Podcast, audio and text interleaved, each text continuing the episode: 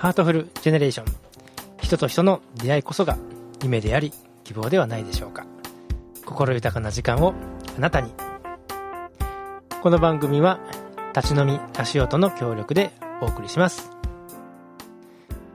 えー、こんにちは。アンディ菅野です、えー、本日のゲストははい、なでしこかぐやのなつきです。よろしくお願いします。よろしくお願いしますえー、っと前々回の時にゲストにも来てもらいましたよね、そうなんです。みずはいきと一緒に来させていただきました。えー初めてこの番組を、まあ、聞いて、えー、なでしこかぐやってはいなんだろうと思う人もいると思うので、はい。ざくっと自己紹介お願いします。はい。はいなでしこかぐやのなつきとみずきは、えかぐや姫の 娘なんですけど、うん。あの、タイムスリップしてきたんですよ。はい。なんですけど、そのタイムスリップしてきた乗り物うんを一緒にうんみずきといじってたら、うんなんと壊れてしまって、で、帰れなくなっちゃったんですよね。はい。それで、まあ、せっかくなら、うん。壊れちゃったから、うん。その間治るまではい。ここ現代を楽しもうということで、はい。今ちょっと一緒に観光とか、はい。食べ物とかいろいろ行ってます。はい。ありがとうはいございます。えー、タイムマシーンは治りそうですか？えちょっとまだ。治った方がいいのか治らない方がいいのかがまだわからないんですけど、うん、そうね。痛い気もします。はい、ありがとうございます。はい。えーっと、じゃあ、京都で、はないんかこう、面白かったこととか、なんか美味しかったお店とかあったら、はい。紹介してください。はい。えっと京都で最近一番最近に行ったのが水木と一緒に行ったカラフネ屋っていう、うん。この近くにあるお店なんですけど、うんうん。もうパフェの種類。がすごいあのソフトクリームでした。うんうん。あの、がもう、本当にもう、パーって広がるぐらいうんあって、でも、どれ食べよう、どれ食べようっていうぐらいの、で、食べてみたら、もう甘くて、な何味を食べたの？私はいちごのショートケーキっほていう、なんかそのケーう。キパ、フェなのにショートケーキなの？はい、なんかショートケーキの味のパフェみたいな感じで、うんうん。で、なんか、今まで食べたことのない甘さうんを感じて、なんて美味しいんだ、これってね、平安時代にはまだなかったよね。思いました。もう美味しかったです。うん。ああ、そうですか。はい。なんか、い観光スポットとか行ったとこありますか？観光スポットは、うん。あの、前行ったのが清水寺で、うん。最近は銀閣寺とか、金閣寺とか、うん。栄冠堂とか、ほ天龍寺ってところに行ったんですけど、はい。どうでした？かそうですね、なんかどこも違う良さがあって、天龍寺だと庭園っていうお庭がとても広くて、うん。で、眺めがすごく良くて、めっちゃいて落ち着くっていう感じで、他の方も、現代の方も一緒に見させてもらってたんですけど、ん めちゃめちゃいい空間でした。う んそうですか、はいありがとうございます。えーまあ、京都、まあ、今年はちょっとコロナの騒ぎで、あの、お店が閉店のお店もやっぱりちょっと出てきたりとかして、うんはい。まあ、これはなんとかしないといけないなっていう、まあ、今のね、あの、流れですけども、えっ、と、まあ、商店街とかがどんどんこう、ね、シャッターが降りていくと寂しいじゃないですか。そうですね。その商店街がこう、シャッター化するのをなんとかこう、食い止める、なんかもしうん。アイディアとかあったらはい、どうですか、そうですね。私は、この現代に来て、八つ橋っていう京都の名物っていうのを教わったんですけどう、八つ橋八つ橋がすっごい美味しくて、うん。あの、生八つ橋とうん。普通の、なんていうんですか、硬いというか、八つ橋があって、生八つ橋の方が特に気に入ったんですけど、はいはい。その京都らしさっていうことで、うん。その八つ橋のクレープだったり、うん。八つ橋のタピオカドリンクなどをうん。作ったら、今現代の方すごくうん。クレープとか八つ橋、クレープとか、うんうん。あのタピオカドリンクとかがすごい人気みたいなので、うんうん。その京都を知ってもらう、京都を広めてもらうには、いいのかなって思いました。なるほど、面白そうですね。タピオカの、えんってどんな形してんの？丸いの？丸いんですけど、なんか、最近食べたのが、うん。そのタピオカドリンクのタピオカが何味か選べるっていうところが。ちょうど商店街のところでありまして、うんチョコレート味のタピオカ。が選べて、だからそれを八つ橋味に 変えればな、んか八つ橋が好きな方とか、京都ならではのドリンクになるんじゃないかな、特別なドリンクになるんじゃないかなって思ったんですよね。それって作れないですかね？ちょっと難しいですね。こねればいいわけじゃないよね。難しい。八つ橋こねて。はいでも、八つ橋のクレープってちょっと面白そうですね。なんか私、クレープも現代で食べさせてもらったんですけど、うんキャラメルうん。味のクレープとか、うん。あの、フルーツのうん。いちごとか、あの、オレンジとか、いろいろあったんですけど、うんそれを、八つ橋の味に変える、うん変えたら、もう、京都っていう、おーなるほど京ね都の八つ橋クレープっていう。特別な感じですね、同じで。八つ橋の生地ってどうやって作るんでしょうね。わかんないです。私も知りたくて。ねなんかその、クレープ屋さんは、その、何ですかね。どこにでも結構たくさんあって、え。うん。いろんな味があるのは本当に選べて楽しいと思うんですけど、八つ橋のクレープっていうのが見かけたことがなくて、ね。なんでそれを作ったらかなり集客力というか 活性化もっとするんじゃないかなって考えて。ちょっと研究の余地があるな。なるほどな。八つ橋クレープね。へえ。美味しそうじゃないですか。美味しそうだね。じゃあはい僕もちょっと研究してみようかな。八つ橋クレープの作りちょっと方。作り方を伝授していただきたい。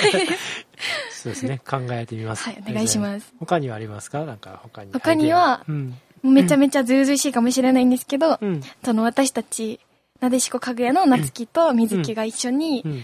その京都を広める、うん。いろいろ京都の良さ、食べ物だったり、あの、お寺とか、すごく魅力的で、なかなか他のところにはないうん。ものが集まってる場所だと思うんですけど、うん。そういうことを、こういうとこがありますよっていうのを活動しながらうん。広めていければ、うん。もっとその、たくさんの方に知っていただいて、もっとたくさん、あ、じゃあ行ってみようかなっていうふうに思っていただけたら嬉しいなって、そうだね。はい、思いました。そうね。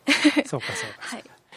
まあその京都のシャッターを、まあ、なんとかしたいのはまあそうなんですけど、はい。なかなかそのお店をこう経営するってお金がね、かかるじゃないですか。そうですね。ね、やっぱりそはいの家賃がかかるとかね。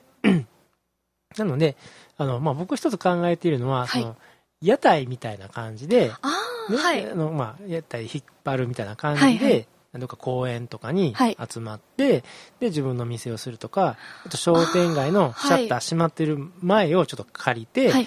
そこで、まあ、あの学祭の模擬店みたいな形でね、はい。こう出せたらね、うん。いいのかなとは思ってて、それめちゃめちゃ良くないですか？ね、はいせっ。かくまあお店、まあ、閉まってて、ね、利用のなんかこう予定がないんだったら、はいそのスペースを利用して、それこそ、あの、クレープやし、八つ橋売るとかね、八つ橋、私たちが一緒にね 売るとか。できたらいいなと思いますよね。いいですね。なんかその屋台だと結構動けるじゃないですか。いろんな場所動けるから、公園とかでなんかゆっくり何しようかなって思ってる人に、あ、これ食べてみたいなって感じで注目してもらえるかもしれないですね。ねはい。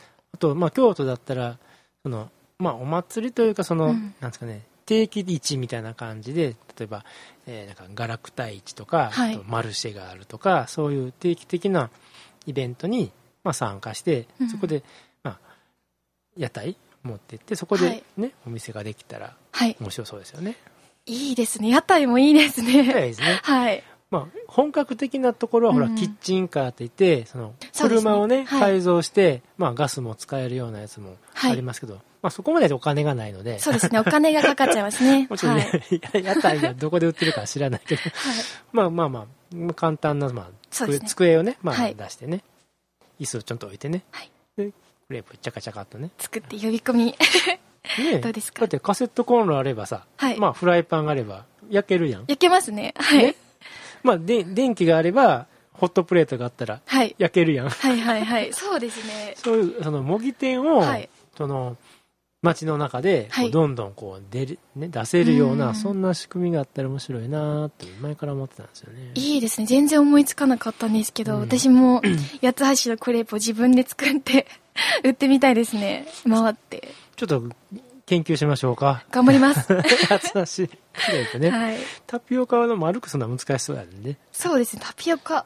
八つ橋のタピオカ結構いいんじゃないかなって思うんですけど、どうですか？どうやって丸くするのか分からへんね。だからめちゃめちゃまん丸ですよね。うんもうこんなんで。そうか、そうか。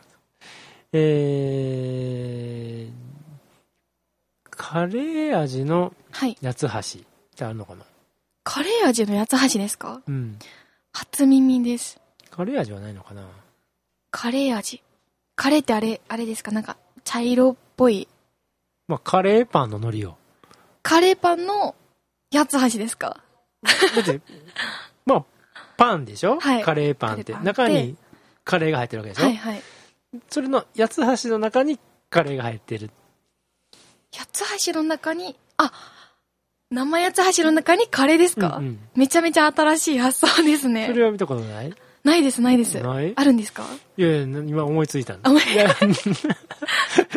僕やって何するかなカレー八つ橋いけるかな男の方が好きそうですね。うん。なんか甘いものは女性が好きなイメージが特にあってカレーとかそういうがっつりしたものは男性が特に好きなんじゃないですか。スパイシーなものって女子の方が得意じゃない？スパイシー。スパイシー。スパイシーカレーとかさ、割とその女子大人気じゃないの？え、私はもう甘いもの。甘いもののことばっか考えてます、あここに来て。はいまあまあ甘いのもありやけど、うんカレーって結構女子ファン多いと思うけどな。そうなんですかね。うん、そう思うけどね。カレー、カレーの八つ橋ですか？カレーのやつです。はい。ありからもしれない。普通の八つ橋の生地を、まあ手に入れたら、あとカレーのなんか具をこう入れて、入れてピッて挟めば、なんかめちゃめちゃでかい八つ橋になりそうじゃないですか。具はみ出しちゃって。いやいや、ちょこっとやで。ちょっとだけですか本当に。餃子っぽい。いはい。まあ、餃子じゃないですか や、そこを八つ橋と言い張ってやね。カレー八つ橋ですねカレー八つ橋。京都名物。京都名物。新しい。カレー八つ橋。はい言ったもん勝ち。言ったもん勝ち。うん。そうね、中身も、うーん、ちょっとベジタブル風のありの、うん。チチキン風味がありの、はい。うーん、ポーク味があり。おなんか京都の、あれですよね、九条ネギでしたっけ、うん。ネギが有名だから、ネギ私好きなんですけど、うん。ネギとか入れて、で、なんか具を入れてってしたら、餃子になるじ もう八つ橋じゃなくなっちゃってますゃん。ね。ネギを入れるとな餃子になりそう。でも私もうネギが好きで、あ、そう。入れたいですもん。入れ込みたい。じゃあ、ネギ入りカレー八つ橋。はい。はい。ネギ入れてください。ネギ入れる。わかりました。はい入れます。お願いします。面白いですね。いいですね。えー、じゃあ、うん。八つ橋の生地の作り方をはい研究して、はい。クレープにするのと、はい。はい、あの、カレーやつカレー味。楽しみですね。はい。はい。じゃあ、そろそろお時間になりました。はえーお相手はアンディ・菅野と、えーゲストは、なでしこかがやのなつきでした。あはい。りがとうございます。ではまた、えー次回をお楽しみに。